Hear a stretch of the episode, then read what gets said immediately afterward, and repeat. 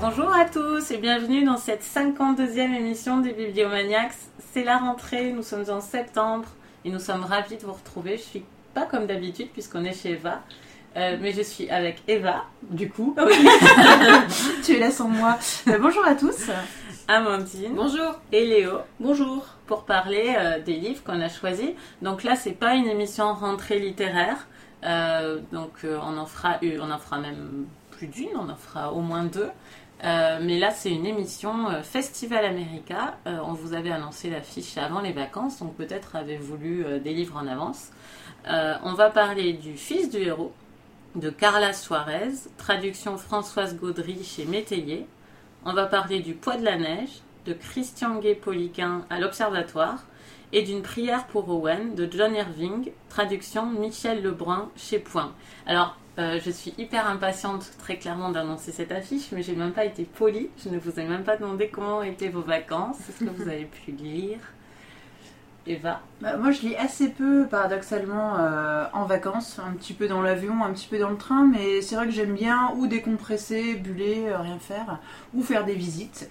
Mais j'ai passé de très bonnes vacances dans les pays baltes. Je vous recommande chaudement donc la Lettonie et la Lituanie. Pas forcément propices donc à la lecture, mais euh, voilà, de très beaux pays. euh. Ça me rappelle mes listes de capitales à apprendre par cœur euh, au, au Alors, collège. Lettonie, Euh, Estonie, Lettonie- Riga Riga oui, Lituanie. Tallinn Non, Non Non. c'est la ville natale de Romain Gary. Pour relier ça à Ah, la me littérature. Bah, tu vois, le collège est loin. si je te dis Marie Trintignant, Vilnius. Vilnius. Merci. Euh, ben, on aura enregistré mon inculture géographique sur les Pays-Bas, vous m'excuserez. Oui, enfin, nous, on n'a pas répondu. je suis un peu intimidée par. Mais peut-être j'aurais retrouvé quand même parce que j'étais assez fière de les avoir, euh, de les avoir mémorisés à l'époque. Mais comme quoi la fierté ne fait rien retenir. Amandine, Alors, moi, c'est facile. C'est comme je ne suis pas partie en vacances, j'ai pas de capitale à retenir. Par contre, j'ai profité pour lire un peu plus que d'habitude. J'ai commencé la rentrée littéraire avec euh, la- l'autobiographie de Marie-Aude Muraille. Et puis, et puis, et puis j'ai lu un, un cours, un petit livre dont je vais vous parler tout à l'heure dans mes coups de cœur, donc je vous en dis pas plus. Tin, tin, tin, tin. Léo. Alors moi j'ai beaucoup lu en juillet et assez peu en août. Sinon j'ai aussi passé de très bonnes vacances dans des endroits moins exotiques qu'Eva puisque j'ai été en Bretagne notamment. Mais c'est très bien. très bien Ouais, aussi. très Pendant bien, la canicule, donc Ah, en Bretagne parfait. le temps était parfait. Très bon refus. Euh, bah, moi, je, je posais aussi cette question pour vous prévenir que j'ai eu un été un peu difficile et donc euh, mes lectures en ont été largement euh, entachées. Euh, et donc j'ai assez peu lu d'une part et je crois que j'ai pas du tout accordé l'attention qu'il fallait à l'affiche. Donc voilà, il faut nuancer mes propos sur certains, certains livres parce que je pense que voilà, c'était pas l'été idéal pour, pour lire cette affiche. Euh, mais on va quand même y aller avec le fils du héros de Carla Suarez. Et heureusement, ce n'est pas à moi de faire le résumé. c'est à Léo, c'est bien ça? Oui, exactement. Alors, le, le fils du héros euh, nous invite à suivre euh, le personnage principal, donc qui s'appelle Ernesto, qui est né en 1969 à Cuba, euh, dont on suit l'enfance, l'adolescence, et euh, dont on découvre qu'en fait il a vécu, euh, enfin il y a eu un gros point de rupture dans sa vie, ça a été le décès de son père, qui est mort en Angola, donc à, à une époque où Cuba était impliqué militairement en Angola. Voilà, donc évidemment, la mort du père a été un traumatisme pour toute la famille, mais il a bien fallu continuer à vivre avec. Euh, mais Ernesto continuera toute sa vie à être hanté par cette disparition. Et dans le roman, en fait, on va suivre en parallèle son enfance, sa jeunesse et, euh, et sa vie à l'âge adulte. Euh, donc euh, il a quitté Cuba, il vit d'abord à Berlin, puis à Lisbonne, et, la mort de son père continue à le travailler. Et, un jour, donc il fait la connaissance de Berthaud, je crois, si je ne dis pas de bêtises, un homme de la génération de son père, qui lui aussi était justement en Angola à peu près, à peu près au même moment. Et, euh, et Ernesto donc va, va chercher des réponses, en fait se demande si cet homme, Berthaud, n'aurait pas connu son père, et, euh, et va essayer d'en savoir plus sur, euh, sur la mort de ce dernier. Je sais pas si j'ai Bah tout oui, dit. Très bien résumé. ça. Merci. Impeccable. Amandine, qu'est-ce que tu en as pensé? Euh, alors, déjà, ce que j'en retiens, moi, ça va être sur la partie culturelle et historique. Je trouve que c'est ce qui, ce qui m'a le plus apporté, c'est cette ouverture-là. On a tous, toutes lu, je pense, des choses sur Cuba. Je pense que le premier livre que j'ai lu sur Cuba, c'était euh, Régine de Forge, euh, la suite de la bicyclette Oh bleue. oui, euh, c'était Cuba souvenir. livré, Cuba livré. Souvenir, souvenir, Voilà. avec un titre, oui, tout à fait. Donc évidemment, ce livre, du point de vue culturel et historique, est un peu plus fin Il y a moins de scènes érotiques. aussi. Ouais, mais ça, c'est plutôt défense. Alors, donc, pour être un petit peu sérieuse, mesdames, On va nuancer les propos de Coralie. Ce que j'ai trouvé intéressant, c'est qu'on voit à travers l'histoire de ces enfants l'éducation qui est donnée à Cuba dans les années euh, 70, 80 à peu près, plutôt 70. Euh, donc on voit que les enfants ont une éducation qui est très développée, une vraie connaissance littéraire.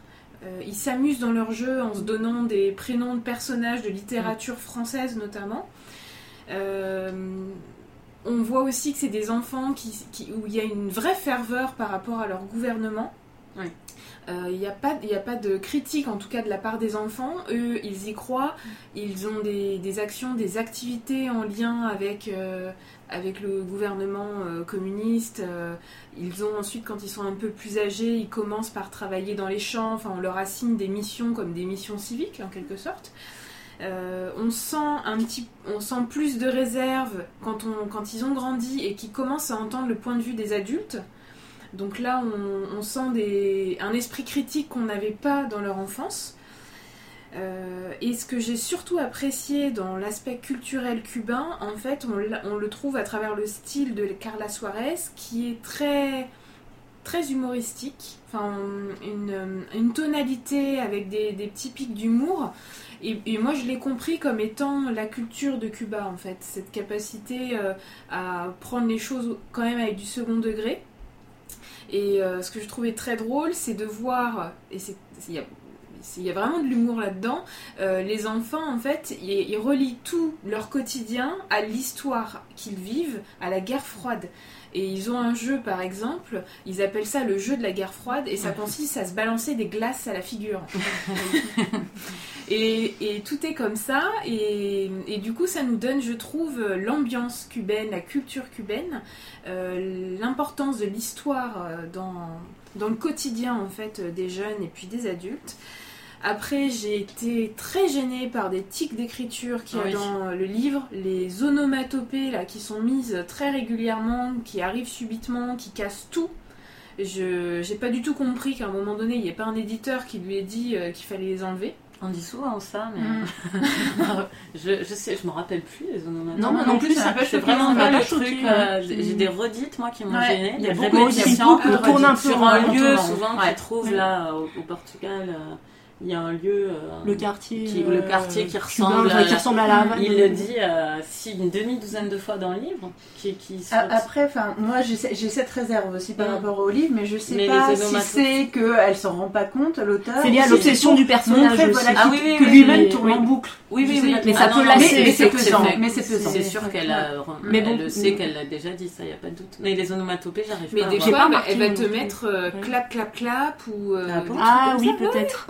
Mais, vraiment, à mais j'ai pas eu l'impression que ça arrivait souvent. Je me souviens Et ben d'une ou tout au long, c'est tout au long du Ah roman, tu en as, euh, je sais pas, ça arrive bien une dizaine de fois, je dirais. Ah. Et moi, ça m'a pris sur les nerfs à chaque fois. Euh, On va mettre plein d'onomatopées maintenant pour l'embêter. Donc, Ah. euh, j'ai apprécié cet aspect ouverture culturelle, mais je pense que c'est un livre dont je ne garderai pas une trace bien longtemps.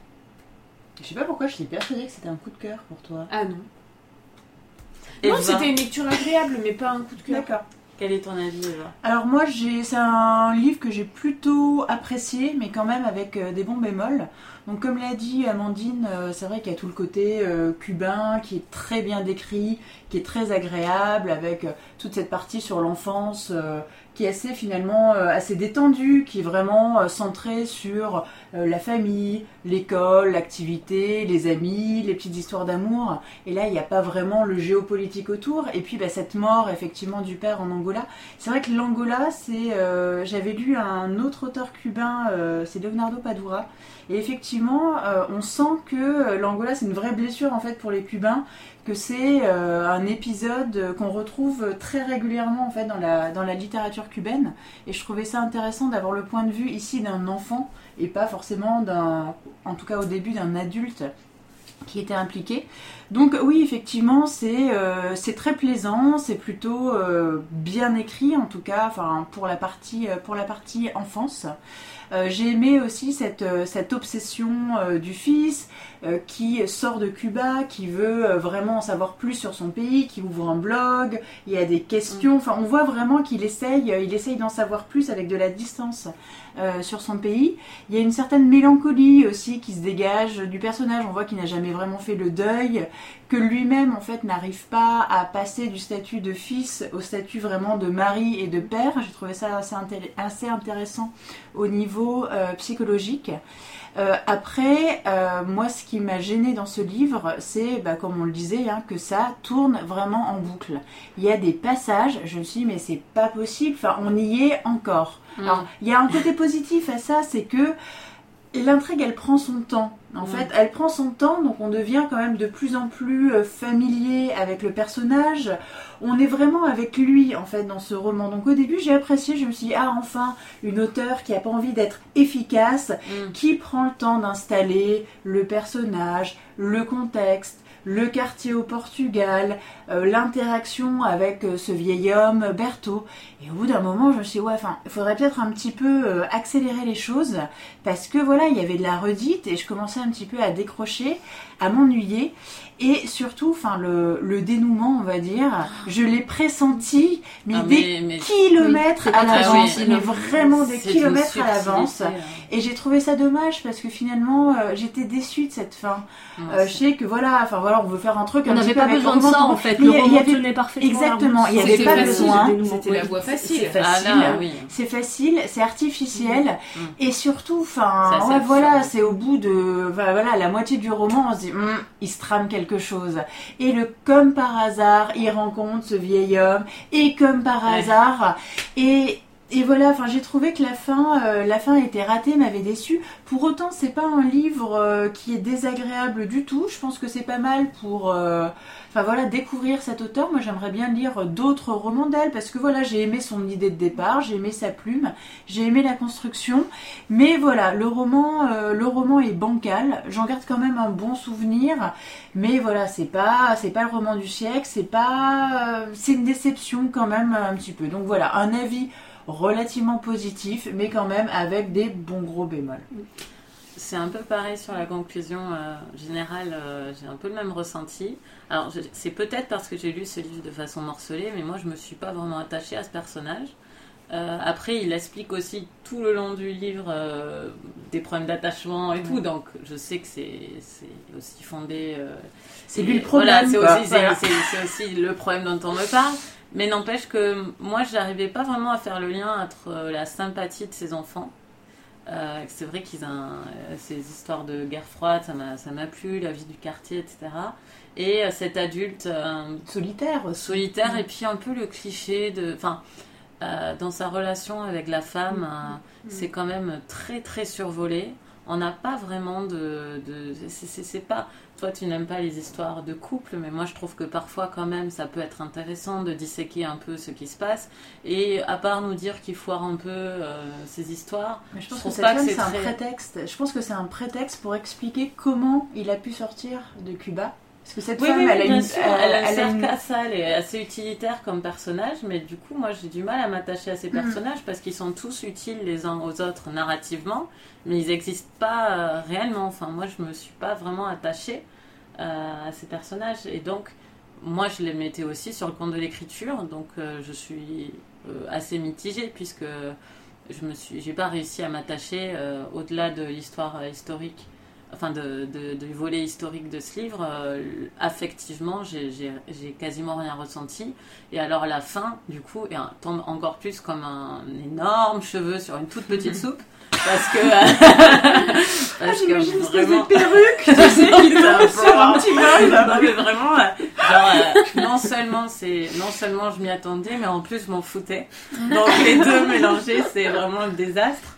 Et, euh, et voilà, donc je, je peux. Euh, Alors pour l'humour, je connais pas beaucoup de cubains et je connais pas la littérature cubaine, mais il me semble étrange de penser, enfin avec mon, mon peu de connaissances, que ça reflète euh, Cuba pour l'humour, euh, parce que je sais Mm. pas, euh, enfin comment ils sont. Euh, c'est euh, même les Anglais sont pas tous drôles, même s'ils le sont. Donc, mais par contre, pour le, volet guerre. historique et le volet euh, peur euh, pendant la guerre froide, etc., oui, je pense que ça, c'est très, très euh, général euh, à, Cuba. Et ça, ça, j'ai trouvé ça vraiment intéressant. Et c'est ce qui me reste, euh, car j'ai déjà oublié euh, la plus. Ben, mes ressentis pendant le livre, souvent, c'est ça qui me reste dans le livre. Même si j'ai oublié l'intrigue, je me rappelle L'ambiance. de euh, comment je me sentais en le lisant, de l'ambiance, de moments du livre, de lieux du livre aussi. Et là, à part la forêt, là, euh. C'est le peut-être le seul lieu. Et puis la fameuse Havane, mais moi je, m'en foutais de ce. Enfin, je Je veux dire, pas- moi, j'ai dit- pas pu la visualiser. hein, tant non, mais du coup, euh, du... non parce qu'il la décrit pas, parce Mm. qu'il se... elle se contente de Ouais. dire ça ressemble à tel lieu, mais elle ne décrit pas le lieu Mm. et elle dit 5-6 fois euh, ça ressemble à tel lieu et bon, c'est un peu frustrant parce qu'elle ne décrit pas le lieu. Bon voilà, Euh, donc je suis assez mitigée moi sur ce livre, mais après j'écouterai avec plaisir au Festival America et peut-être je découvrirai euh, un autre livre qui me plaira. Hein. Je suis pas fermée fermée, mais pas emballée non plus. Léo? Oui, bah écoutez, euh, je rejoins pas mal de choses qui ont déjà été dites. Euh, pour moi, ça a été aussi une lecture un petit peu en dents de scie, avec des passages qui m'ont vraiment beaucoup plu, en particulier toute la partie consacrée à l'enfance Mm. et, et l'aspect donc historique, culturel de la vie à Cuba, auquel j'ai vraiment bien adhéré. Mais euh, j'ai été moi aussi moins convaincue en fait par la partie, euh, la partie contemporaine, comme toi Coralie. hein, j'ai trouvé que le personnage de, de la, de la compagne d'Ernesto, Renata, était pas du tout creusé, pas du tout approfondi. Euh, et il y a eu effectivement pas mal de répétitions. C'est vrai qu'on tourne en rond, on attend que ça évolue, et en même temps, bah voilà, la fin est tellement prévisible que, que comme vous l'avez dit, ça n'apporte pas grand-chose finalement au roman. Donc c'est une lecture qui a été agréable pour moi. Je vais pas redire tout ce que vous avez dit, mais euh, mais voilà, qui sera pas non plus pour moi le roman de l'année euh, et que je, je sais pas si je m'en souviendrai euh, d'ici quelques semaines. Là, le souvenir c'est déjà pas mal estompé, Ouais. alors que je l'ai lu il y a deux semaines même pas, donc donc une lecture plaisante sans plus. Bon, bah, donc c'était le fils du héros de Carla Suarez, euh, qui a écrit aussi d'autres euh, d'autres livres. On aurait pu On en prendre d'autres ouais. parce que faut dire quand même qu'ils sont ouais. voilà Mm. et puis ils sont quand même euh, sur un souvent on, se- on regarde un peu les notes sur des sites comme Goodreads et tout pour choisir parmi les livres d'un auteur et là il y avait d'autres livres il me semble. C'était le cas, c'est Léo qui voulait lire un autre, je crois. Euh, non, moi c'était celui-là qui me Ouais, tentait ah, le plus parce que je l'avais avait l'année dernière. c'était un autre. C'est celui d'avant qui était déjà en Ouais. poche, je sais plus comment il s'appelle, mais euh, moi elle a quand même une œuvre. euh, Enfin, il n'y Oui, a pas oui, que oui, ce livre, voilà. il y en a Donc, Non, et puis c'est un roman qui malgré tout tient la route, qui apporte quand même des choses intéressantes. une Elle a une personnalité j'ai une certaine tendresse Oui, en fait pour ce livre. C'est pour ça, enfin, je Ah, mais C'est pas un livre déplaisant, même si il est il a des, défauts. Hein, Oui, je pense qu'il y a peut-être mieux à lire. C'est rare que je dise ça, mais peut-être euh, euh, lisez là, mais peut-être pas celui-là. Je sais Mm. pas. On dit rarement ça. Moi, j'ai pas lu les autres, mais peut-être essayez-en un autre. Au Mais- Festival américain, Voilà. peut-être qu'on en verra d'autres qu'on Ouais. pourra feuilleter. Et d'ailleurs, ça fait plusieurs fois qu'on parle du festival américain, mais peut-être que tous les auditeurs J'en parlerai euh, en coup de cœur. J'ai décidé que c'était mon coup de cœur là. Le Festival américain. Donc restez avec nous. en fin d'émission, nous vous expliquerons ce qu'est le festival Après la américain. pub. Euh, donc, euh, on va parler maintenant du Poids de la neige. C'est un, livre de Christian Gué-Poliquin à l'Observatoire. C'est un livre québécois qui a eu énormément de succès euh, euh, critique euh, et qui a eu un prix très important au Québec, dont j'ai oublié le nom. Euh, et c'est Eva qui va nous en parler. Mais tout à fait. Alors, on ne sait pas trop où ça se passe, on ne sait pas trop quand ça se passe, mais on se retrouve en fait dans un, dans un village, un village qui est assez isolé et surtout qui est euh, complètement bloqué par la neige et euh, avec euh, deux protagonistes. Alors le premier qui n'a pas de nom, selon mon souvenir selon le souvenir global, Qui est le narrateur qui est le narrateur, tout à fait, qui est un, un homme assez... Appelons-le appelons-le Hud. c'est un prénom, Si tu veux, Coralie. prénom québécois classique, Eudes. Et euh, donc cet homme qui est euh, assez jeune en fait est à la base originaire du village. Et on apprend que voilà il revenait euh, il revenait en voiture euh, dans le village pour voir sa famille après une assez longue interruption. Et il a eu un grave accident euh, il est touché assez euh, durement euh, aux jambes et complètement immobilisé et euh, c'est un homme, euh, un homme assez vieux qui s'appelle Mathias, qui est aussi étranger au village, qui n'est pas un villageois. Euh, c'est quelqu'un qui s'est retrouvé bloqué, pareil, par la neige dans ce village, mais qui n'aspire qu'à une chose retourner chez lui et retrouver sa femme. Donc, qui accepte euh, d'héberger euh, ce jeune homme, euh, de le d'en prendre soin en fait tant qu'il est euh, tant qu'il est alité, tant qu'il est euh, handicapé. Et en, en échange, euh, quand euh, la situation va se débloquer, donc le jeune homme euh, le ramènera euh, chez lui auprès de sa femme. Voilà. Eh bien, merci beaucoup. Alors, Léo, qu'est-ce que t'en as pensé? Je suis un petit peu, euh, un petit peu mitigée sur ce roman. Dans l'absolu, il n'est pas mauvais, ça m'a pas déplu. Enfin, pareil, c'est un livre que, j'ai lu assez vite, euh, mais finalement, j'ai- pas grand-chose à en dire.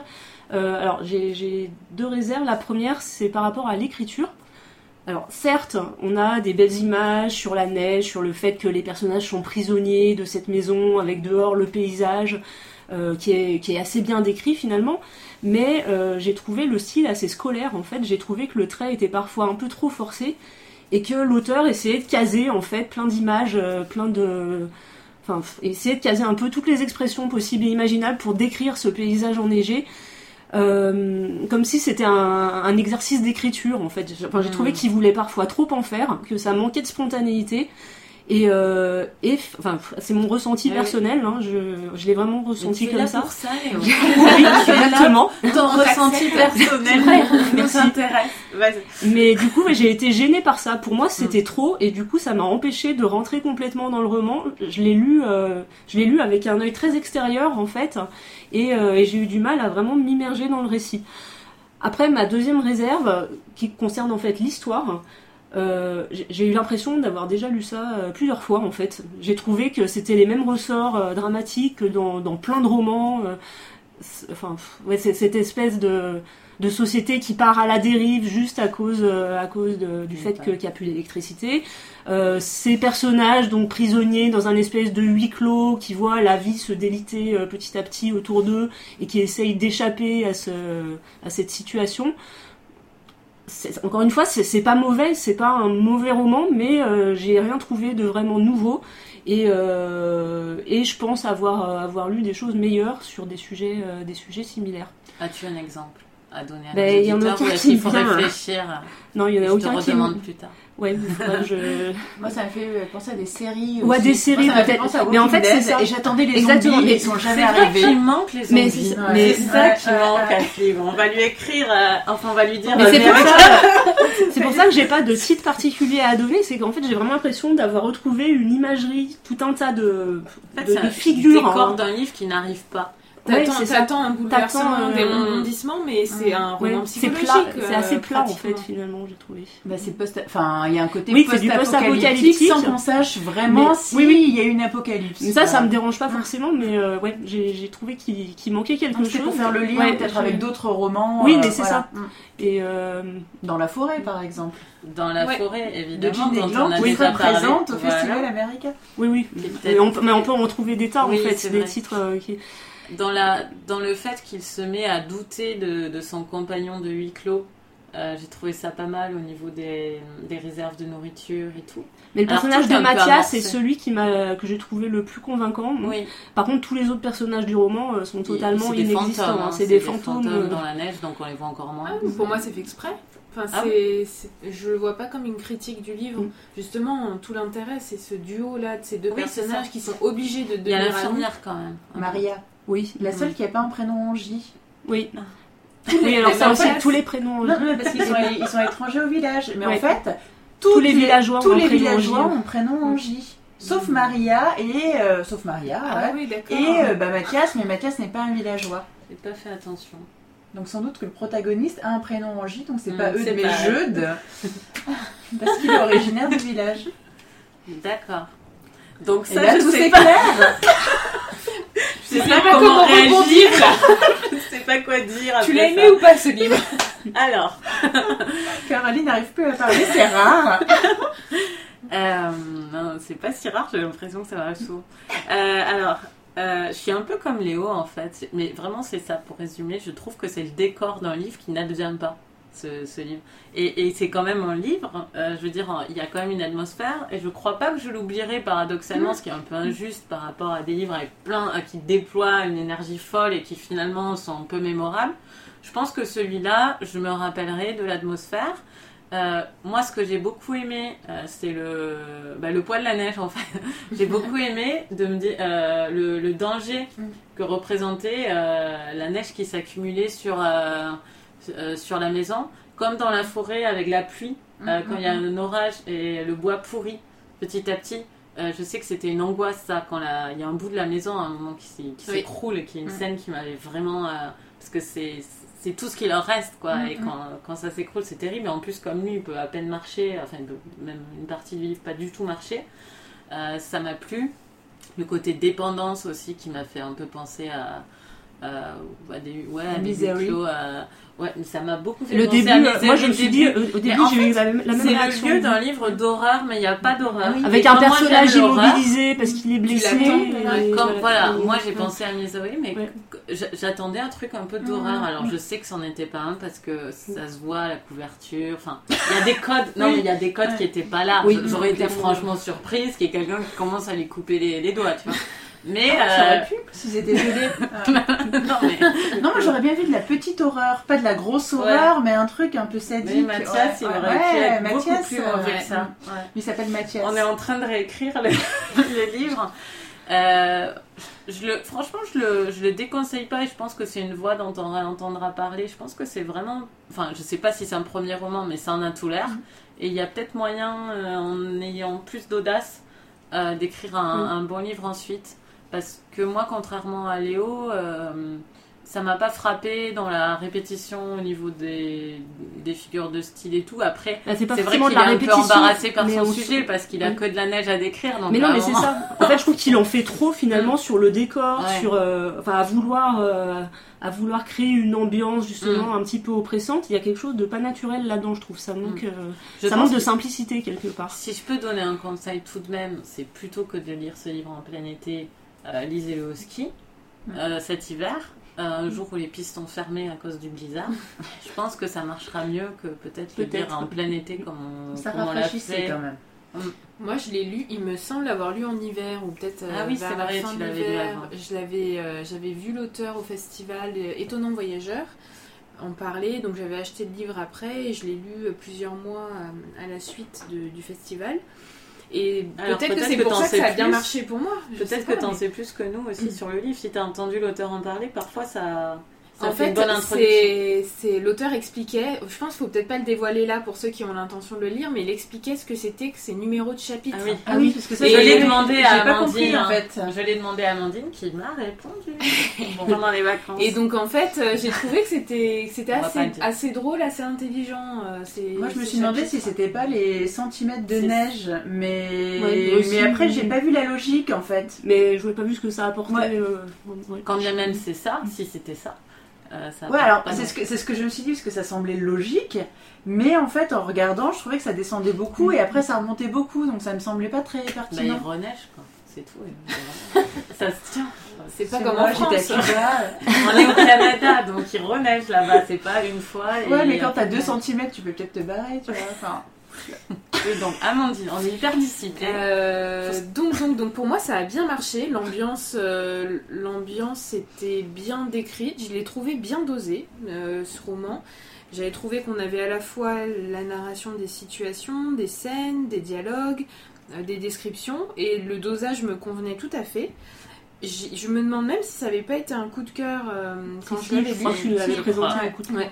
Euh, je sais que j'avais j'avais eu beaucoup de facilité pour visualiser l'intérieur de la maison, visualiser euh, le, euh, vraiment le tour de la maison parce que finalement ils sortent très très très peu. Euh, et ce que j'avais trouvé très réussi, c'est le fait qu'on est dans un roman quasi psychologique, puisqu'en 300 pages, il se passe pratiquement rien. Et je m'étais absolument pas ennuyée. J'avais trouvé ça du coup quand même une belle réussite, Oui. parce que c'est quand même pas simple de faire tenir, euh, de faire tenir un lecteur sur 300 pages avec peu de rebondissements. Et puis on a cette tension entre les deux personnages euh, qui, qui sont obligés de se faire confiance, obligés de devenir amis parce qu'ils dépendent l'un de l'autre. Ils sont obligés de rester dans cette maison qui devient un huis clos. Et la tension monte parce que bah, ils finissent par être amis, et puis finalement ils ont plus si confiance que ça l'un envers l'autre. Et ça, j'avais trouvé ça réussi. C'est ce qui fait, je pense, tenir euh, jusqu'à la fin. Et moi, c'est ce qui m'a fait apprécier le livre. J'ai complètement oublié la fin. Pas moi. Pas moi. Moi non plus. On va Tu pas l'as la dire. Tu l'as pas lu. Si, si, je l'ai lu, mais je vous dis dans des conditions euh, désastreuses. ouais. Et j'ai oublié la Moi, il y a quand même un moment où j'ai commencé à, à lire vite en tournant les pages en attendant que ça finisse. hein. Personnellement, euh, moi, ça m'a pas captivé du Ouais. tout jusqu'au bout. Donc, euh, On débriefera tout à l'heure. Ouais, on, on en parlera pendant le repas. Euh, bon, en tout cas, vraiment, je le redis, c'est quand même un livre qui a une belle réception. euh, Oui, non, mais parce qu'on est hyper nuancé. Euh, Eva, alors, toi Eh ben, moi, il y a des, j'ai un avis assez mitigé. J'ai quand même préféré le fils du héros parce que bon, euh, côté Cuba. c'est plus intéressant. Et puis ouais, il se passe plus de choses en fait, parce que c'est Ah un bah petit oui. peu ça mon bémol euh, sur ce livre. Euh, donc oui, mitigé parce qu'effectivement, d'un côté, j'ai aimé, j'ai aimé l'ambiance, j'ai aimé l'atmosphère, j'ai aimé ce côté post-apocalyptique avec quand même pas mal de questions. On se dit, est-ce que c'est juste la neige? Est-ce qu'il a pas il y a autre chose. Il y a du potentiel Il y a, du mystère. Du mystère, Voilà, il y a du mystère. J'ai aimé le huis clos. J'ai trouvé que les descriptions étaient vraiment. Enfin, j'ai vraiment pas eu de mal à visualiser effectivement euh, la maison, La maison, ouais, euh, on a le, la positionnement, euh, l'environnement et tout. Donc j'ai trouvé que l'écriture de l'auteur était plutôt pertinente en fait sur, euh, sur ces deux facettes. En revanche, effectivement, euh, il m'a manqué un il m'a manqué un souffle. En fait, pendant tout le roman, enfin, j'ai lu quand même avec euh, Enfin, il m'a quand même un petit peu tenu en haleine parce que j'attendais le moment où il allait vraiment se Oui, passer quelque ça, chose. Et en fait, on sent la tension qui monte, qui monte, ça. qui monte. On se dit, Waouh, qu'est-ce qui va se passer? Alors, effectivement, est-ce que c'est un zombie? Mm. Est-ce qu'il va y avoir un meurtre? Est-ce On qu'il va y trop avoir de livres en fait. Est-ce Il qu'il va y avoir un affrontement? Ouais, un Euh, accident, enfin Est-ce quelque qu'il va, chose qui va va remettre se en question. quelque chose avec les villageois? Est-ce qu'il y a quelqu'un qui va arriver de l'extérieur? Enfin bon, Mm. on attend quelque chose. Et puis, ben, on arrive à la fin du livre et sans vraiment que ce potentiel de vraiment de tension et puis de rebondissement, de vrai dénouement euh, arrive.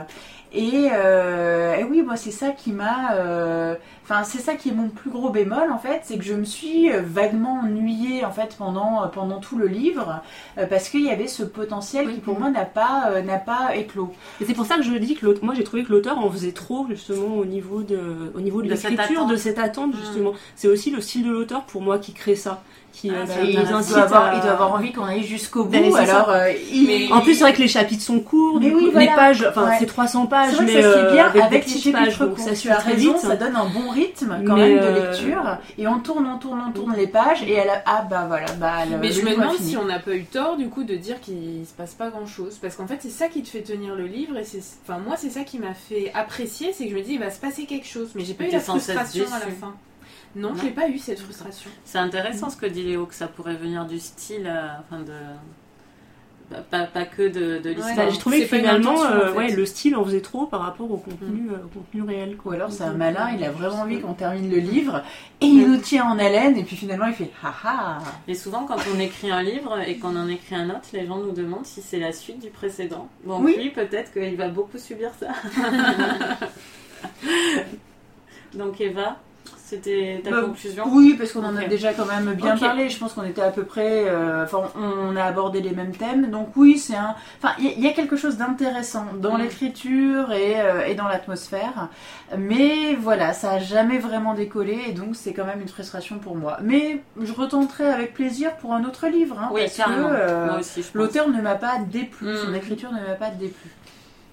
Bah, Dites-nous ce que vous avez pensé du poids de la neige. Je pense qu'il y en aura, euh, il y en aura dans nos auditeurs qui, qui l'auront lu. Oui. On va passer à une prière pour Owen, quasiment un classique américain euh, de, du non moins classique John Irving, euh, invité d'honneur du fameux festival mystérieux américain, dont je parlerai tout à l'heure. Restez, restez en ligne. traduction de Michel Lebrun, disponible en poche. Et vraiment, alors ça, c'est le livre de bibliothèque par excellence. Il est dans toutes les bibliothèques, donc euh, vous n'avez aucune excuse. Euh, c'est euh, Amandine qui va le résumer. Notre euh, narrateur, c'est un homme qui s'appelle Johnny Wheelwright et il commence sa narration en 1987. C'est un ancien, entre guillemets, américain qui est parti vivre au Canada après, enfin, après, en fait, euh, après s'être séparé et après la disparition de son meilleur ami Joe, euh, Owen Minnie, pardon. Et il ne peut pas passer une journée euh, sans penser à lui. C'est son ami disparu est présent en permanence dans toutes les actions qu'il fait. C'est quelqu'un qui enseigne la littérature anglaise dans, un- dans une école pour jeunes filles au Canada. Il s'ennuie plus ou moins. Il est devenu très religieux et très pratiquant. Et dans tout ce qu'il fait, il pense à son ancien ami qui le hante, mais le hante aussi positivement. Et donc il nous raconte à la fois la façon dont il vit en 1987 sans lui, son quotidien, et tout ça, c'est entrecoupé de, de longs flashbacks de leur enfance, de leur adolescence et début de vie d'ad- d'adulte, euh, de son amitié. C'est l'histoire d'une amitié et c'est l'histoire d'un homme exceptionnel et il raconte cet homme exceptionnel euh, qui, euh, qui avait la caractéristique d'être complètement différent des autres. Un petit garçon qui est, jamais, qui est resté de petite taille adulte, avec une voix très particulière qui le différenciait des autres, une voix aiguë, et, euh, et quelqu'un. Ouais, quelqu'un très intelligent, extrêmement intelligent, très croyant, presque super, enfin, superstitieux, mais euh, brillant. Charismatique. aussi. Voilà, charismatique, qui était, euh, qui était toujours l'emblème euh, ou toujours quelqu'un qui était écouté. Une voix particulière, mais toujours écoutée. Et donc, il nous raconte cette amitié Quelle et belle description. De... Mm. J'ai l'impression que c'est un magnifique hommage à, à Owen. Je suis super émue. Comme ça. Mais c'est vrai, c'est magnifique Oui, comme description. Ah non, mais moi, je... moi, Owen, il me manque. Ah ouais, non, mais c'est magnifique. Euh, Eva, toi, t'es un peu mitigée ou tu t'es un peu perdue dans, Alors, euh, moi, c'est assez ce particulier parce que c'est un livre euh, qui est sorti, j'étais gamine, et en fait, je l'avais repéré dans Femme Actuelle à l'époque, et oui. Et ce contexte C'est compte. pas la première fois, Eva. hein. Non, mais c'est souviens. parce que c'était celui-là dont celui on parlait.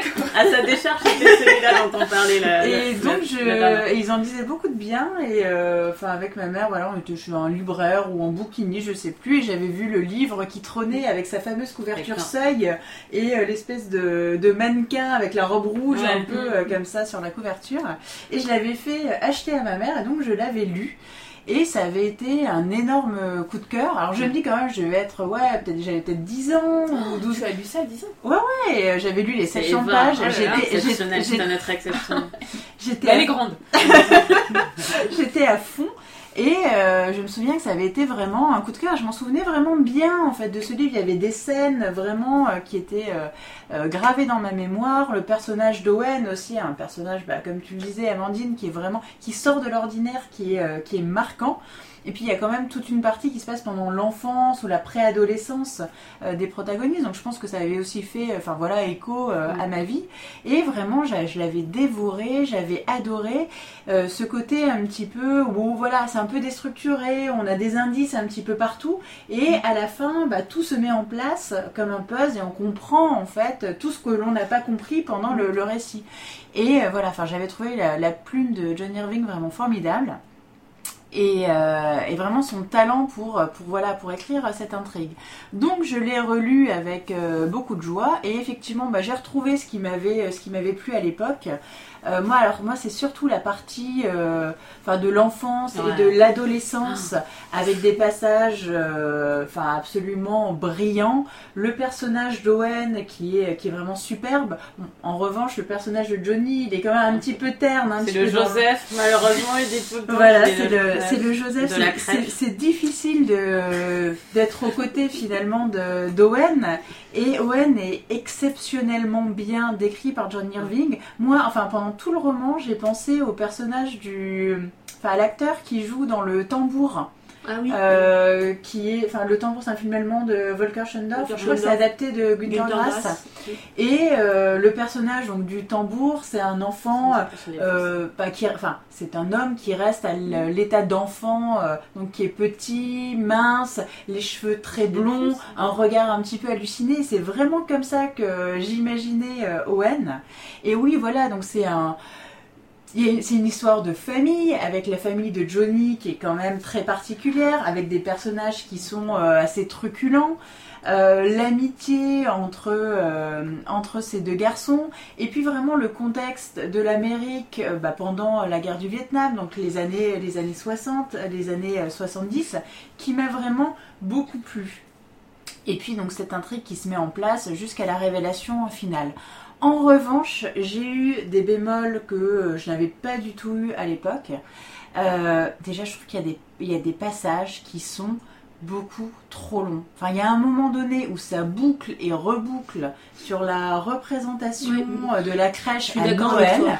Il y a eu un moment de... Mais je n'en... Enfin, littéralement, je n'en pouvais plus. J'étais là, mais c'est pas possible. Enfin, on est encore là et j'avais l'impression d'être embourbée dans la crèche avec eux et, et je me disais, mais on va jamais s'en sortir. Enfin, il y a un moment donné, il faut passer Il y a quand même des passages irrésistibles dans, Ah non, ce- mais C'est dans cette euh, partie. c'est hein. long, mais c'est tellement bon que moi j'aurais pu en On raccroche les wagons de temps en temps, mais je suis Mm. d'accord avec partie c'est un est beaucoup petit peu trop trop. Et, étiré. et- et c'est là quand je disais je suis en train de me noyer dedans, c'est à un moment donné je me suis dit mais c'est pas possible quoi. Et je voyais que le roman n'avançait Mm. pas et qu'on était toujours dedans.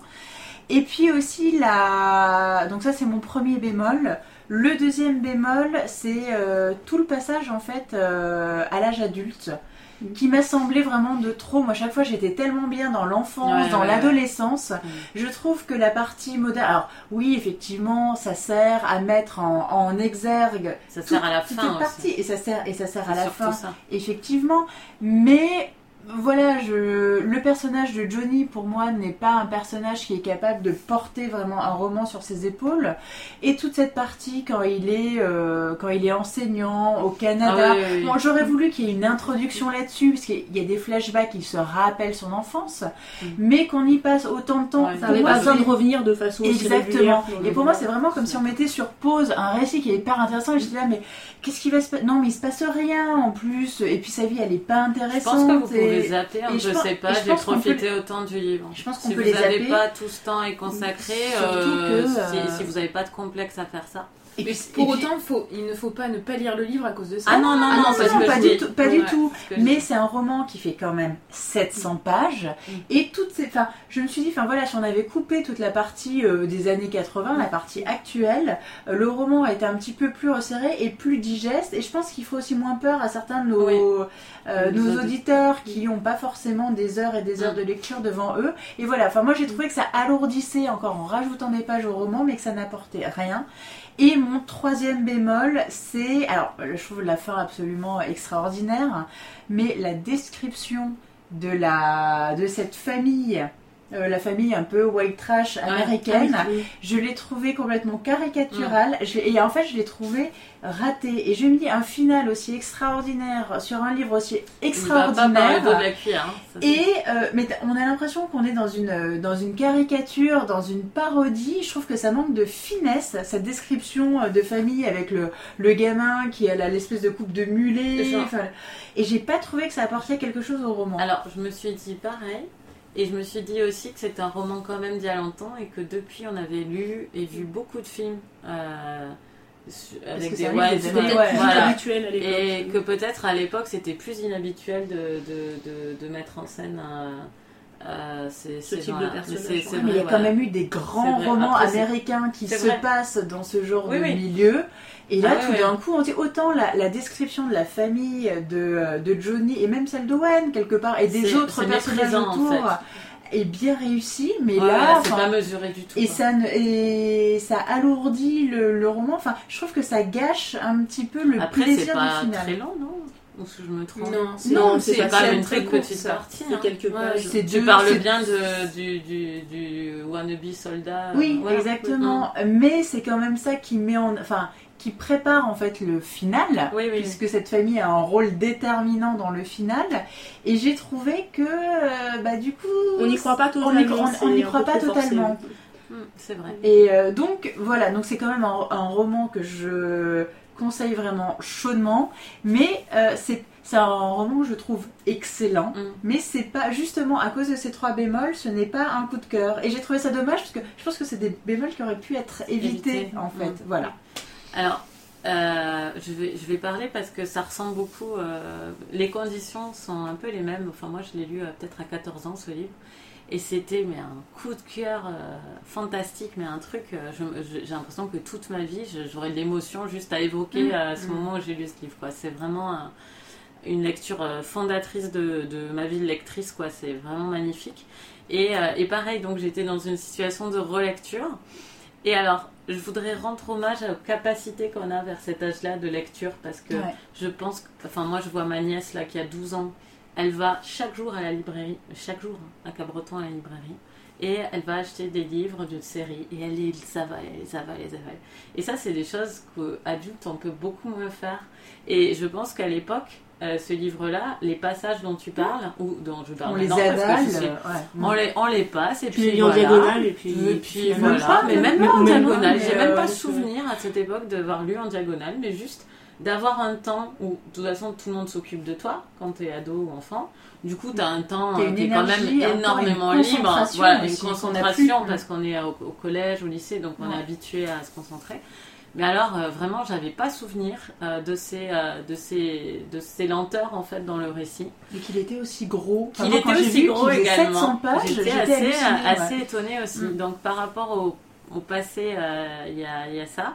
Et j'ai lu une interview de d'Irving dans le dernier America, le très beau magazine et très belle interview, où il dit qu'il peut pas se lancer dans un livre s'il n'a pas la fin. Et je trouve que ce, une partie du problème de ce livre, justement, c'est ça. C'est que je trouve qu'il se repose un peu trop sur la fin. Alors ça en est un truc magique comme dans un film d'Hollywood, Mm. à la Forrest Gump. ouais. Euh, c'est un truc magique qui fait que le livre se tient vachement bien. Mais je pense qu'il ronronne un peu parce qu'il sait qu'il nous amène à la fin. Il nous fait un peu miroiter. Voilà, il se balade. Il a, il est pas intranquille par rapport à sa fin. L'auteur, quand il écrit, il a aucune, il sait exactement où il va. Mm. Et au lieu d'avoir une efficacité qui est due à ça, euh, ça, il, il nous voit en fait. euh, Au lieu de nous amener à, à cette fin. Et je pense que c'est, enfin, à mon avis, c'est mon analyse, c'est que c'est peut-être ça le, le problème. Et en même temps, la force de ce livre, c'est que ça s'agence tellement bien à la fin. On a l'impression des, des petits jeux là où il faut déplacer des Oui, carrés. ça euh, et puis il y a et voilà, une image et apparaît et finalement, hop, et quelle satisfaction, quelle satisfaction ce livre. Mm. Alors moi, les satisfactions, parce que les bémols, je j'ai- même pas envie d'en reparler. Euh, juste rapidement, parce que euh, je sais que vous n'avez pas donné encore votre avis. Euh, la façon de parler d'Owen Mini euh, en capitale d'imprimerie, c'est bien clair. Euh, Emilia se moquait de moi euh, parce que je riais strictement à chaque fois. C'est-à-dire que Owen Mini a peut-être euh, 800 interventions dans le livre et à chaque fois, vraiment le comique de répétition, le fait que ce soit en capitale d'imprimerie me faisait rire. Euh, c'est génial. Et dans la scène qui est, C'est beaucoup trop longue, simple, mais mais c'est tellement une c'est tellement trouvaille. une Ouais. trouvaille. Mm. C'est-à-dire qu'il me, il, était strident dans mes oreilles pendant tout le livre. Mais c'est magique ce truc. C'est juste, j'en parle, mais ça, ça me fait encore rire juste d'y penser. C'est-à-dire, vous ouvrez le livre à n'importe quelle page et Owen Mini vous hurle dans les oreilles. C'est génial. C'est vraiment euh, magnifique. Et, euh, et alors, donc, la fameuse scène de la crèche qui était pour moi euh, vraiment un truc dont je me souvenais très très clairement euh, de. Enfin, le dénouement de cette scène, on va dire. Euh, le moment où, il- où on voit à quel point Owen Mini dirige son monde comme un, un- un metteur en scène, voilà, un, un metteur en scène voilà, il arrive à, à manipuler les gens pour avoir exactement ce, ce qu'il souhaite. Cette angoisse légère du fait que celui qui va jouer l'ange euh, est trop lourd pour euh, les treuils qui vont l'attacher. Il y a une espèce de suspense. euh, Enfin voilà. Et en fait, enfin il y a tellement de scènes géniales dans ce livre que j'ai- Les scènes de vengeance. les scènes de vengeance sont géniales. Les- le, le début du livre où ils disent qu'ils portent Owen tout le temps. Ouais. Ah oui. et que et que et que il se engueuler et que Owen se fait engueuler quand il est accroché au plafond. Euh, Owen Mini, mais qu'est-ce que vous faites là Alors que c'est lui qui s'est fait euh, qui s'est là? Mais moi c'est des c'est-à-dire que la Coralie de 14 ans et celle-là mais riée en, cœur, c'était des c'est des souvenirs euh, que j'adore retrouver. C'est Hmm. c'est juste, c'est- merveilleux quoi. Et je voulais dire un truc que j'ai oublié, donc c'est pas grave. Mais euh, c'est pas que drôle, hein, je... mais je dirais que c'est un livre succulent en fait. Mm. C'est parce que truculent. Euh, parce qu'en fait, même quand c'est pas drôle, euh, et ça l'est quand même, hein, pas, parfois euh, pas drôle. C'est, vraiment c'est vraiment beau. Ah si voilà ce que je voulais dire. Dans les choses que j'avais oubliées, et alors je pense que c'est parce que je baignais relativement dans une famille catholique quand j'ai lu ce livre. Donc, ma mère est catholique, euh, euh, quand même assez pratiquante, et moi à cette époque-là, euh, j'ai- voilà, j'ai pas questionné ça, Mm. mais moi maintenant ça m'a un peu lourdé. euh. Mais moi aussi. Ouais. Bah, Oh là j'allais là dire, là là. pareil. C'est exactement Et ce que voilà, et j'ai- vachement questionné ça parce que je me suis dit comment une ado, parce que j'étais quand même une ado, euh, pas, j'étais, je baignais là-dedans, mais j'étais pas très pieuse. ou- Comment je n'ai pas pu me souvenir de ce contexte? Je ne me rappelais pas Mais que ça parlait autant de religion. Ouais. Et, et ça m'a vraiment ennuyé, Oui. euh, cet aspect-là. euh, ça m'a. euh, ouais, c'est vraiment l'aspect lourd du livre que souvent j'ai trouvé assez inutile. parce que, comme disait Amandine, Owen est superstitieux.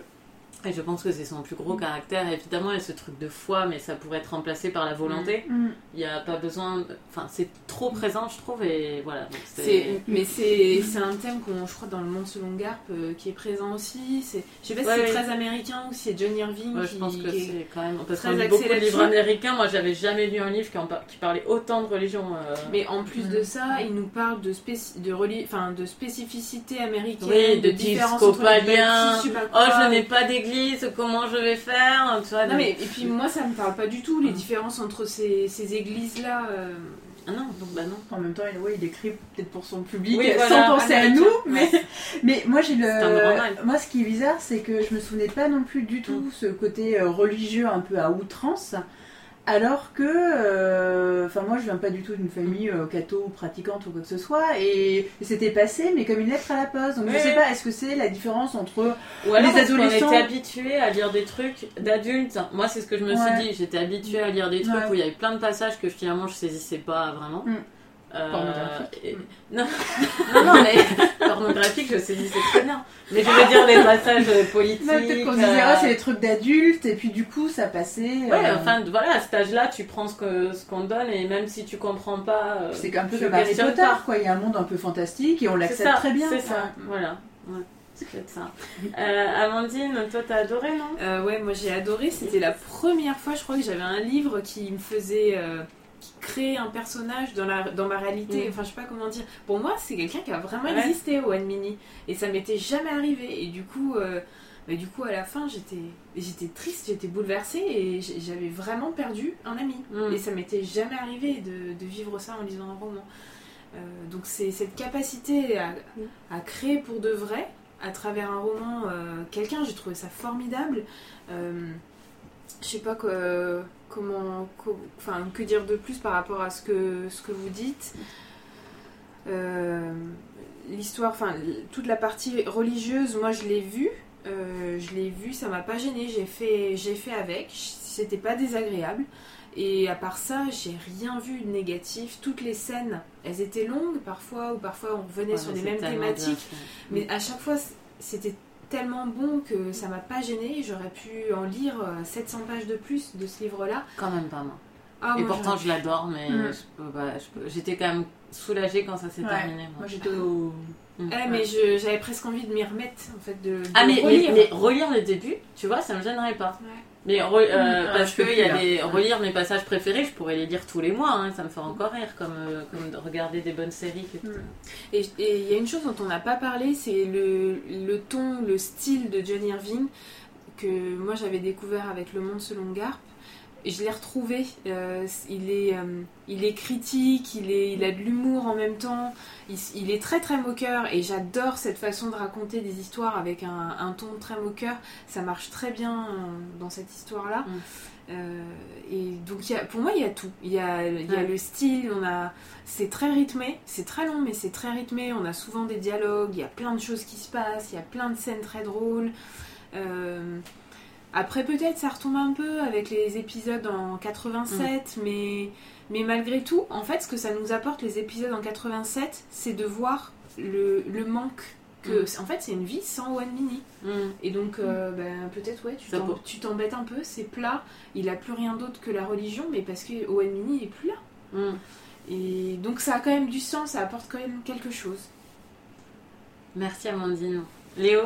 Euh, donc c'était mon premier John Irving. C'était Ah. un auteur dont je repoussais la lecture depuis, euh, depuis une vingtaine d'années. Et du coup, bah, je que suis ça t'a convaincu de poursuivre euh, J'en lirai d'autres. Génial. Euh, bon, je l'ai lu en deux jours, hein, donc euh, il doit faire 800 Ouais, pages en c'est poche. Je suis tellement contente pour Oui. toi.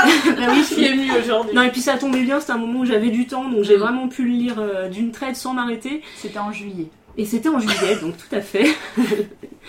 et euh, non, bah, enfin, vous avez déjà presque tout dit. Euh, le personnage d'Owen Mini, effectivement, est un personnage exceptionnel. Enfin, je crois pas avoir, euh, avoir rencontré d'autres personnages comme Mhm. ça dans d'autres romans. Et pourtant, au début, dans les premières pages, on se dit, bah oui, c'est un petit avorton, avorton le souffle-douleur de ses camarades. Et en fait, pas du tout. Le personnage Mhm. prend une ampleur vraiment insoupçonnée au début. Euh, et, et c'est vraiment ouais, une des grandes forces du roman. Euh, j'ai beaucoup aimé aussi, donc ça a déjà été dit, tout ce qui concerne euh, l'enfance, la famille, donc euh, euh, les descriptions des relations entre les personnages, il y a les cousins aussi, il y a plein de remarques très pertinentes Oui. sur euh, à la fois la vie de famille mais les relations humaines en général. C'est très très bien vu, très très bien observé, avec beaucoup d'humour. Effectivement, j'ai bien aimé ce ton un peu un peu caustique, souvent assez moqueur, qui m'a beaucoup plu. Ses cousins, c'est génial. aussi. Oui, ah ouais, non mais enfin vraiment j'ai lu ça, euh, c'est un vrai plaisir de lecture quoi, vraiment du bonheur, euh, du bonheur à l'état pur. Euh, plein de petites inventions, euh, enfin qui, peuvent qui peuvent paraître incongrues, mais euh, comme le tatou, enfin je vais pas, Oui. je vais pas rentrer dans les détails, mais il y a plein, de- il y a ça plein de compte. Même le petites choses comme ça. Le mannequin, voilà. Bon, si vous n'avez pas lu le roman, ça vous parlera pas, mais il y a plein de petites choses euh, auxquelles on se raccroche comme ça, qui font, euh, qui font un roman vraiment savoureux. Après, bah, j'ai un peu les mêmes bémols hein, que ceux de Coralie et Eva. Euh, le, le personnage, le personnage principal, Johnny, adulte, m'a un petit peu saoulé aussi, pour être honnête. Euh, c'est vrai que c'est long, ça, ça traîne un petit peu en longueur. Euh, j'ai trouvé aussi qu'il y avait trop de place accordée à la foi et à la religion. Alors c'est vrai que dans toute la partie consacrée à l'enfance, c'est vraiment traité aussi avec un vrai regard critique, Mhm. avec beaucoup d'humour aussi, donc ça passe. Mais malgré tout, il y a quand même des lourdeurs liées à ça. Moi, c'est pas le sujet qui me passionne le plus. Effectivement, donc euh, je maîtrise pas non plus euh, les différences entre l'Église euh, épiscopalienne, etc. Donc, donc j'ai pas tout saisi. Et du coup, ça m'a paru un petit peu long parfois.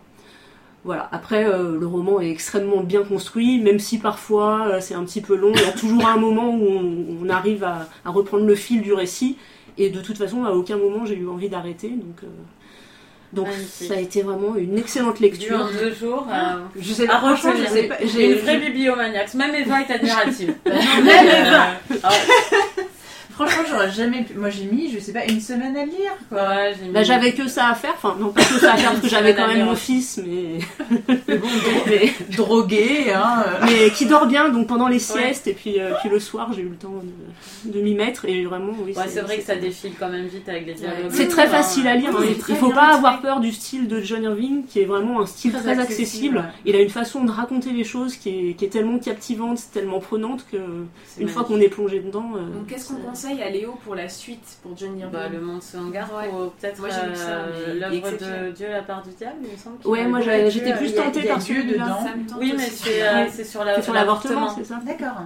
C'est très intéressant. J'en ai lu. Moi, j'ai Mm. lu que le, le monde de selon Garth, c'est avec la, la lutte. Oui, Oui, c'est ça. bah, c'est le. Et il est très bien aussi, mais je m'en, mais un peu comme Owen Mini, je m'en rappelle de certains trucs, mais pas du. Tu pas te du rappelles de la scène dans la voiture où ça lui coupe Oui. euh, ouais. Moi, je me souviens de la scène de la conception. Ah oui. Oui, et ce que j'ai pas dit à propos d'une prière pour Owen aussi, c'est qu'il y a aussi tout le contexte politique Oui. euh, américain, euh, voilà. Euh, intéressant. Donc euh, avec bien sûr la guerre du Vietnam, il y a aussi pas mal de, de réflexions Oui. sur les présidents, sur euh, Et il se passe quand même sur quelque le- chose l'éthique, enfin, Il y a un une scène absolument Oui. énorme euh, par rapport au Vietnam. euh, Un cadeau que fait un cadeau assez Ah oui, paradoxal que fait Owen oui, Mini oui, à- oui, au narrateur, qui, est, qui est une scène. Moi, Mm. j'avais oublié. Donc c'est un roman dans lequel il y a un vrai fond Mm. euh, historique, sociologique. enfin, voilà, c'est pas juste une histoire de famille. Oh, écoutez, écoutez, ben c'est superbe. Hein, on va faire découvrir, j'espère, John Irving euh, et une prière pour Owen euh, à beaucoup d'auditeurs qui ne le connaîtraient pas encore. C'est vraiment un bonheur euh, de, de lire John Irving et donc bah, allez-y, allez-y, allez-y. Et on va passer au coup de cœur. Euh, donc, euh, bon, ben moi je vais commencer. Allez, Voilà. commence. Comme ça, puisque mon coup de cœur, euh, ça tombe bien, j'en avais pas de livre, mais donc ça, je suis opportuniste. Et mon coup de cœur sera le Festival America, puisque tous, les, tous les deux ans, depuis plusieurs années, je vais au Festival America avec un plaisir sans cesse renouvelé, comme quand je viens enregistrer ici. Euh, et, euh, et donc j'ai mon petit euh, programme, ça se passe à Vincennes, et euh, j'ai ma petite grille horaire de toutes les conférences euh, qu'il y aura au Festival America. C'est un festival où se regroupent des auteurs d'Amérique. L'Amérique, ce n'est pas, comme vous l'avez vu avec notre affiche, que les États-Unis, ça comprend l'Amérique du Sud, le Canada. Euh, et donc, euh, euh, il y a toujours une affiche assez merveilleuse. Il faut voir qu'il y a quand même des auteurs un peu habitués, on voit euh, qui reviennent tous les deux ans présenter leurs livres. Et c'est l'occasion, c'est pas tant des, des, des présentations de livres et dédicaces qui sont une petite partie du festival, puisqu'il y a un, un salon où vous pouvez rencontrer les auteurs. Et qui a un accès libre. Et qu'en accès, oui, en accès libre, c'est très, très agréable. Euh, c'est surtout le- les, conférences qui sont, euh, qui sont passionnantes. C'est des thèmes euh, vraiment souvent sociétaux, parfois très littéraires. Donc suivant si vous aimez plutôt écrire, si vous aimez l'aspect politique de, de la littérature américaine ou des choses comme ça, vous trouverez votre compte. Par exemple, il y a un peu tous les deux ans euh, quelque chose sur la violence dans les, dans les livres américains. Ou ça peut, euh, il peut y avoir des, euh, des, des grandes thématiques comme ça ou des choses beaucoup plus précises sur l'écriture du monde sauvage, Oui. des choses comme ça. Et les, je tiens à dire que souvent les invités sont très pertinents par rapport à la question posée. Je pense que les gens qui, qui mettent tout ça en, en forme sont très très pertinents parce que ils invitent les bonnes personnes pour parler des bonnes choses, je trouve. Euh, vous pouvez vous délecter de, bah, du coup, de, de- si vous parlez anglais, si ça vous plaît d'écouter de l'anglais, c'est quand même très agréable euh, parce que vous avez la traduction euh, après coup, euh, contrairement souvent à la radio, à la télé. Vous pouvez vraiment vous amuser à, à imaginer que vous interprétez et voir, c'est quand même un beau travail à chaque fois. Moi, ça me fascine assez. Et il y a aussi les joutes de traduction. Euh, qui sont, ça je le dis pour ceux qui sont habitués, qui auraient peut-être pas encore essayé les joutes de traduction, euh, c'est cool. Ma sœur euh, en a fait une en tant que traductrice. En fait, ils envoient un texte d'un des auteurs du festival un mois, deux mois avant le festival à deux traducteurs. Et ensuite, les deux traductions sont affichées et les traducteurs commentent leur traduction du passage. Et quand on dit une joute, c'est parce que chacun justifie pourquoi il a fait tel choix, mais il n'y a pas de gagnant à la fin, hein, évidemment. Et euh, c'est passionnant, euh, c'est passionnant à voir et le public peut intervenir et dire ce qu'il aurait Donner son mis, avis. euh, des choses comme ça. C'est très interactif et si vous aimez la, la traduction, c'est vraiment super. Donc le Festival America, c'est du 20 au 23 septembre. Cette année, il y aura, il y aura ben, donc John Irving en grand invité d'honneur. Euh, Jeffrey Eugenides, euh, Nathan Hill. Nathan Hill, le, le grand, le nouveau grand Nathan Hill, Jean Egland. euh, euh, qu'on adore ici, euh, Jacqueline Woodson, dont on avait Woodson, parlé. Laura Cassis, Gabriel Talent. Gabriel Talent, enfin allez voir le, le site du festival Il y a America. beaucoup d'auteurs invités, donc Voilà, et faites-nous signe si vous allez et que vous voulez que- qu'on s'y croise. Ça nous fera plaisir de vous voir. Voilà. Donc les coups de cœur. Eva. Euh, alors euh, moi justement j'ai un coup de cœur euh, bah, d'un auteur qui sera présent au festival America, donc c'est Dan Shaon, alors je sais pas trop comment ça se prononce, je vais dire Shaon, donc qui a écrit une douce lueur de malveillance qui vient de sortir là chez Albin Michel Terre d'Amérique. Et en fait, alors c'est un roman vraiment très très sombre avec une intrigue bah, un peu à la John Irving, c'est déstructuré et puis ça se met en place à la fin comme un puzzle. Alors je vais pas trop en dire, mais euh, grosso modo, on est à l'époque euh, actuelle euh, où on rencontre un psychothérapeute, Dustin, qui a une quarantaine d'années, qui est veuf depuis peu, et il a un de ses patients, qui est un ancien policier, qui est obsédé en fait par des noyades de jeunes hommes qui ont eu lieu les années précédentes, et qui pense en fait que c'est pas des noyades accidentelles, que en fait tout est relié et que c'est l'œuvre d'un serial killer. Et donc bah, Dustin, qui est un petit peu perturbé après la mort de sa femme, euh, enfin vraiment euh, saute à, enfin vraiment se, met en fait et devient complètement obsédé aussi euh, par euh, par ces événements et mène l'enquête donc avec son patient. Et en parallèle, on a son fils Aaron, euh, qui est un euh, jeune homme euh, qui progressivement plonge dans la drogue, les mauvaises fréquentations, choses assez, assez noires. Et on revient aussi dans le passé, dans les années 80, puisque ce cher Dustin a eu un passé tourmenté.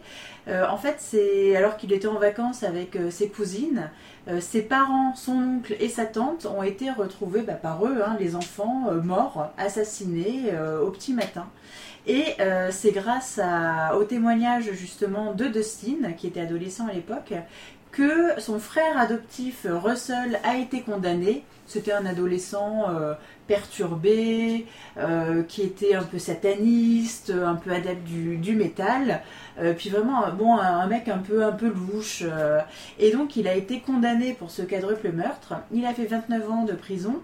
Et euh, pas de bol, un test ADN l'a innocenté et il vient de sortir de prison. Mais ça fait un sacré cocktail, dis donc. Voilà, donc un sacré cocktail pour un roman vraiment très sombre. Et j'ai été mais vraiment tenue en haleine du début jusqu'à la fin. Je l'ai lu à une vitesse, mais vraiment euh, une vitesse folle, parce que euh, j'avais, j'étais complètement plongée dans cette ambiance, dans cette atmosphère, et je voulais vraiment savoir, euh, voilà, ce qui allait se passer. Enfin, il y a vraiment, il y a du suspense, il y a des personnages, et tout ça est vraiment très très sombre.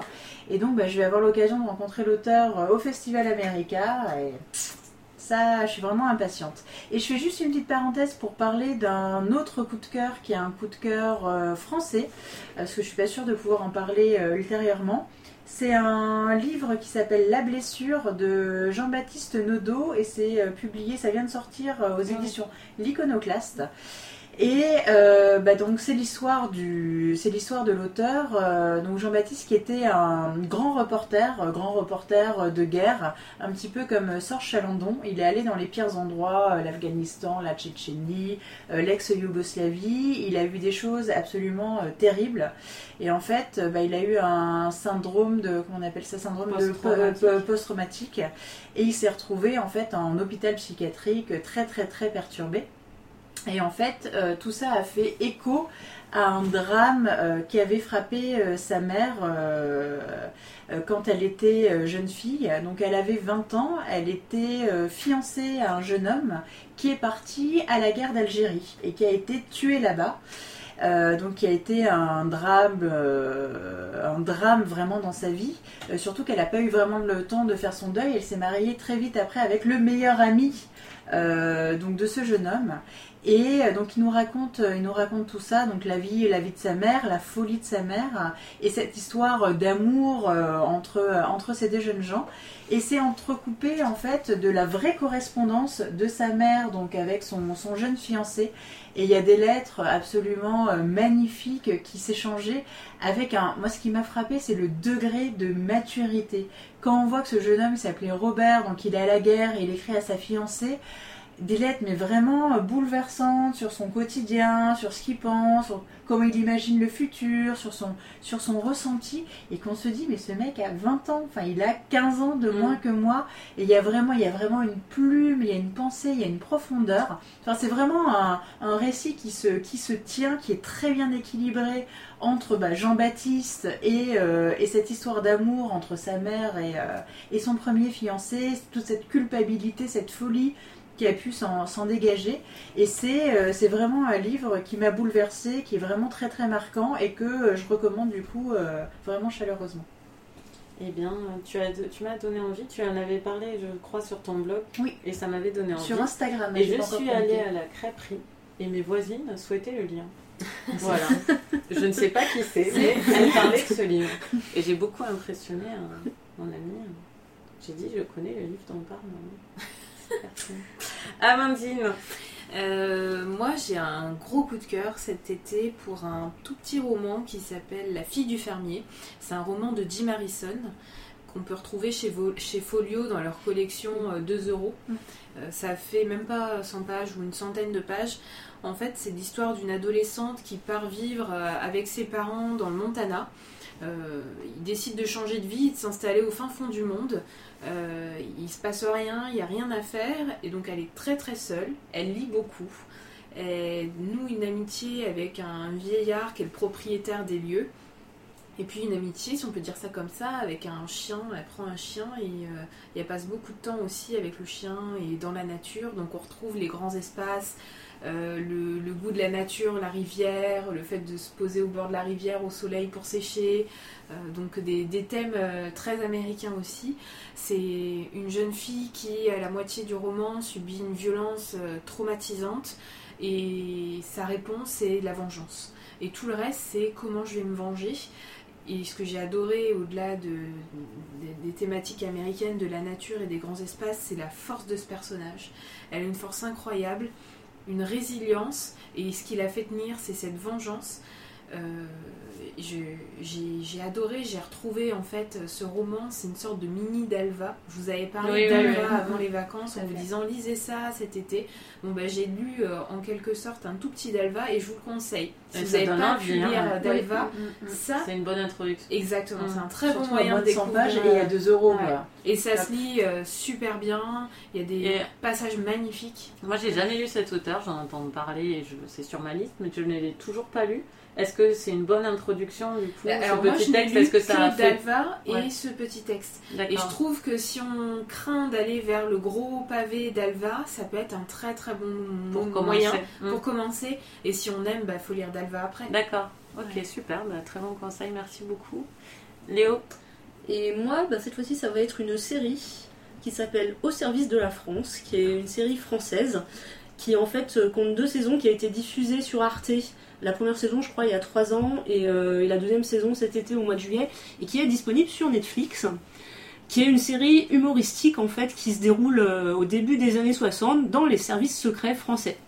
Et euh, c'est une série parodique, on va suivre, euh, on va suivre plusieurs agents, on va suivre le service, et, euh, donc euh, on va les suivre à la fois dans leur mission, leurs relations diplomatiques avec les pays étrangers pendant la guerre froide, qui sont souvent assez catastrophiques, parce que les agents français sont très sûrs d'eux, très arrogants, mais euh, ne se rendent pas compte euh, que parfois ils sont complètement ridicules et complètement dépassés sur la scène internationale. On a aussi euh, beaucoup, euh, beaucoup d'épisodes dans lesquels il est question de l'Algérie, hein, Mm. puisque c'est au moment euh, bah, du référendum de De Gaulle sur l'autodé- l'autodétermination de l'Algérie, etc. Donc là aussi, on a, on a des, des répliques assez savoureuses sur, sur la façon dont les Français voient l'Algérie et, et le, rôle, le rôle joué par la France en Algérie. Euh, voilà, et puis à côté de ça, on a un service, euh, un service qui est complètement paralysé par les lourdeurs administratives, toute la bureaucratie. Euh, mais bon, raconter comme ça, euh, on se rend pas compte en fait de ce à quoi euh, ressemble la série, mais c'est vraiment très très drôle. Alors il faut savoir que c'est une série qui a été créée par Jean-François Alain, qui est à l'origine le créateur des Guignols de l'info et qui est aussi le co-scénariste de OSS 117. D'accord. J'allais te demander si ça. Et donc, ça voilà. Donc ça 117, ouais. ressemble, c'est Ouais. pas, il y a, y des différences entre les deux, mais il y a clairement magique. une parenté entre les deux. Et, euh, Et non, mais voilà, c'est vraiment très très drôle. hein. Moi, cet été, on a regardé les, les deux saisons à la suite, et là, c'est terminé. On est triste parce que- parce qu'on est en manque. C'est des épisodes sans lecture. oui, entre autres. hein. Et euh, les épisodes durent, euh, durent à peu près 25 minutes et il y en a 12 par saison. Ouais, donc tu c'est les enchaînes, Voilà, tu les enchaînes. Et, euh, et sur le plan visuel, la série est très, euh, très réussie aussi. Euh, c'est pas, ça fait pas de cheap comme, comme beaucoup de séries françaises. hein. C'est une image qui est quand même assez travaillée et surtout un soin tout particulier accordé aux costumes et surtout au décor, avec beaucoup d'objets d'époque. Enfin, on s'y croirait vraiment et c'est super drôle à voir aussi. euh. Super. Voilà. Donc euh, Au service de la France. au service de la France. Merci. Euh, voilà que je Ça recommande. donne envie. eh bien, euh, eh bien, je vais vous demander ce que vous êtes en train de dire, mais je vais annoncer aussi, parce que ce sera peut-être un peu lié, euh, la fiche suivante. Euh, donc, on va faire euh, deux émissions rentrée littéraire, parce que soyons sérieux, ça rentre pas dans une. hein, il y en a quand même plus de 600. donc Elle est assez prometteuse aussi, hein, cette rentrée littéraire. hein. C'est une belle auteurs, rentrée, c'est Mm. une très belle rentrée. Et ensuite, on essaimera sans doute d'autres livres de la rentrée, mais on fera plus de spécial puisqu'on reviendra sur notre rythme. Donc, je vais vous donner carrément les deux prochaines. On y va? Donc, euh, on va parler de Julia Kerninon, Ma dévotion euh, au Rouergue. Euh, c'est une auteure dont on avait déjà lu Une activité respectable, un récit autobiographique. On va parler de Swing Time de Zadie Smith. Moi, ça fait longtemps que je ne l'ai pas lu, mais j'ai lu des très bons livres d'elle. euh, Et celui-là a l'air, enfin, a une très très bonne euh, réception. Et on va parler d'un monde à portée de main de Maïs de Kerangal. Après, euh, Réparer les vivants. Enfin, elle a écrit d'autres choses, hein, parce que personne n'en parle, mais elle a écrit beaucoup d'autres choses entre ces deux romans. Euh, donc ça, c'est pour octobre. Et en novembre, on va parler d'Elena de Jérémy Fell, euh, de Forêt obscure de Nicole Krauss et de Tenir jusqu'à l'aube de Carole Five. Je sais pas Je comment sais pas comment ça se prononce Ou Fives. Fives. Fives, oui, Enfin bon, peut-être. Fives. Carole, c'est plus Fives que Fives. Euh, donc, qu'est-ce que vous êtes en train de lire? Moi, je suis en train de lire Le Maïs de Kerangal et j'ai déjà lu euh, le Julia Carnino. Moi aussi, je lis Voilà. le maïs de Caramel. Ah, Bah, moi, je suis. Enfin, j'ai sauté en fait euh, celle d'octobre. novembre Je suis en novembre puisque je viens de commencer Forêt obscure de Nicole Krauss. d'accord. Et Léo Alors moi je suis pas en train de préparer les Ah. prochaines émissions. Moi je lis euh, Sadorski et l'ange du péché, péché, pardon, le troisième et probablement dernier tome de la série policière de Romain Slocombe qui se déroule pendant l'occupation à Paris. Ah, on avait J'en parlé, parlé, euh, parlé, euh, j'avais déjà. parlé Ouais, des deux ouais, premiers ouais. tomes l'an dernier. J'ai bien envie de les lire. Alors c'était une longue émission pour cette reprise, mais euh, hein, on, est, on est tellement heureux de vous- heureuse de vous retrouver, ça doit être pour ça. Euh, ben, écoutez, on continue de, de discuter sur le groupe euh, Facebook euh, avec, euh, avec ceux et celles qui le veulent. Et surtout, euh, si, n'oubliez pas, si vous êtes euh, dans la région, d'aller au Festival America. Euh, Il y a et le forum Fnac Livre il y a aussi le forum deux Livre dans les nouveaux rendez-vous, ça c'est assez récent. Euh, je, vais, je vais y passer cette fois, je pense. Bah, c'est gratuit Ouais. et c'est en plein centre de Paris, carreau du Temple. Donc c'est pas le week-end prochain, c'est le week-end d'après. Donc c'est un week-end avant celui du Ouais. Festival America. Et il y a une affiche qui est plutôt pas mal avec des auteurs très populaires d'un côté et des auteurs un petit peu plus euh. Un peu plus pointus de l'autre. Euh, Enfin moi ça fait deux fois que j'y vais, donc ça va être la troisième fois. Et franchement c'est très agréable. Ok, ben merci et n'oubliez pas, si vous ne l'avez pas fait, de, euh, de donner votre avis euh, sur notre podcast sur iTunes. En fait, ça nous donne de la visibilité tout simplement. C'est pour ça qu'on vous, on vous enjoint à le faire euh, régulièrement. Euh, ben, merci beaucoup et bonne lecture, bonne rentrée littéraire à tous. Salut À bientôt.